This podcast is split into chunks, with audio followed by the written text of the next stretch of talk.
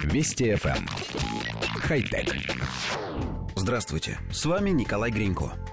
Компания Microsoft объявила о прекращении поддержки своей операционной системы Windows 7, выпущенной в 2009 году. Операционка останется без самых свежих патчей системы безопасности. Хакеры всех мастей не дремлют и постоянно ищут все новые лазейки в операционных системах. Информация о взломах поступает к производителю, и он старается оперативно закрыть эти дыры новым программным кодом.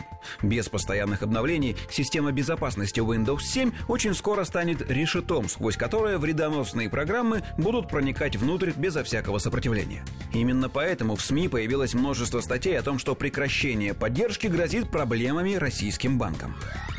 Откровенно говоря, в сложившейся ситуации виновата неповоротливость банковского сектора.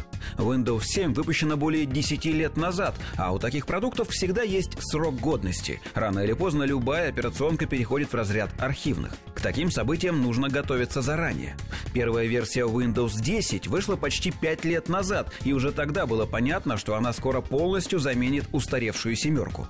Времени на постепенную реорганизацию было много, однако банки не торопились осваивать десятку. Теперь же им придется в авральном порядке переходить на Windows 10, затрачивая на это огромные ресурсы. Грозит ли сложившаяся ситуация глобальным банковским крахом? Ответ – нет. Но и игнорировать ее тоже нельзя – Здесь все обстоит точно так же, как с пресловутой ошибкой 2000 года, когда весь мир ждал, что компьютеры сойдут с ума, и это приведет к коллапсу всей инфраструктуры планеты. Как известно, ничего подобного не произошло, однако шумиха, поднятая в СМИ, заставила компании подготовиться к возможным сбоям заранее и минимизировать последствия. С переходом на Windows 10 произойдет то же самое. Банки переведут свои системы на новую операционку. При этом наверняка будут какие-то сбои, но не критичные. А пока перехода не произойдет, компании продолжат работать на Windows 7, дополнительно защищая ее от проникновений извне с помощью собственных антивирусов и других систем безопасности. В общем, ни для банков, ни для пользователей никаких катастрофических последствий не случится.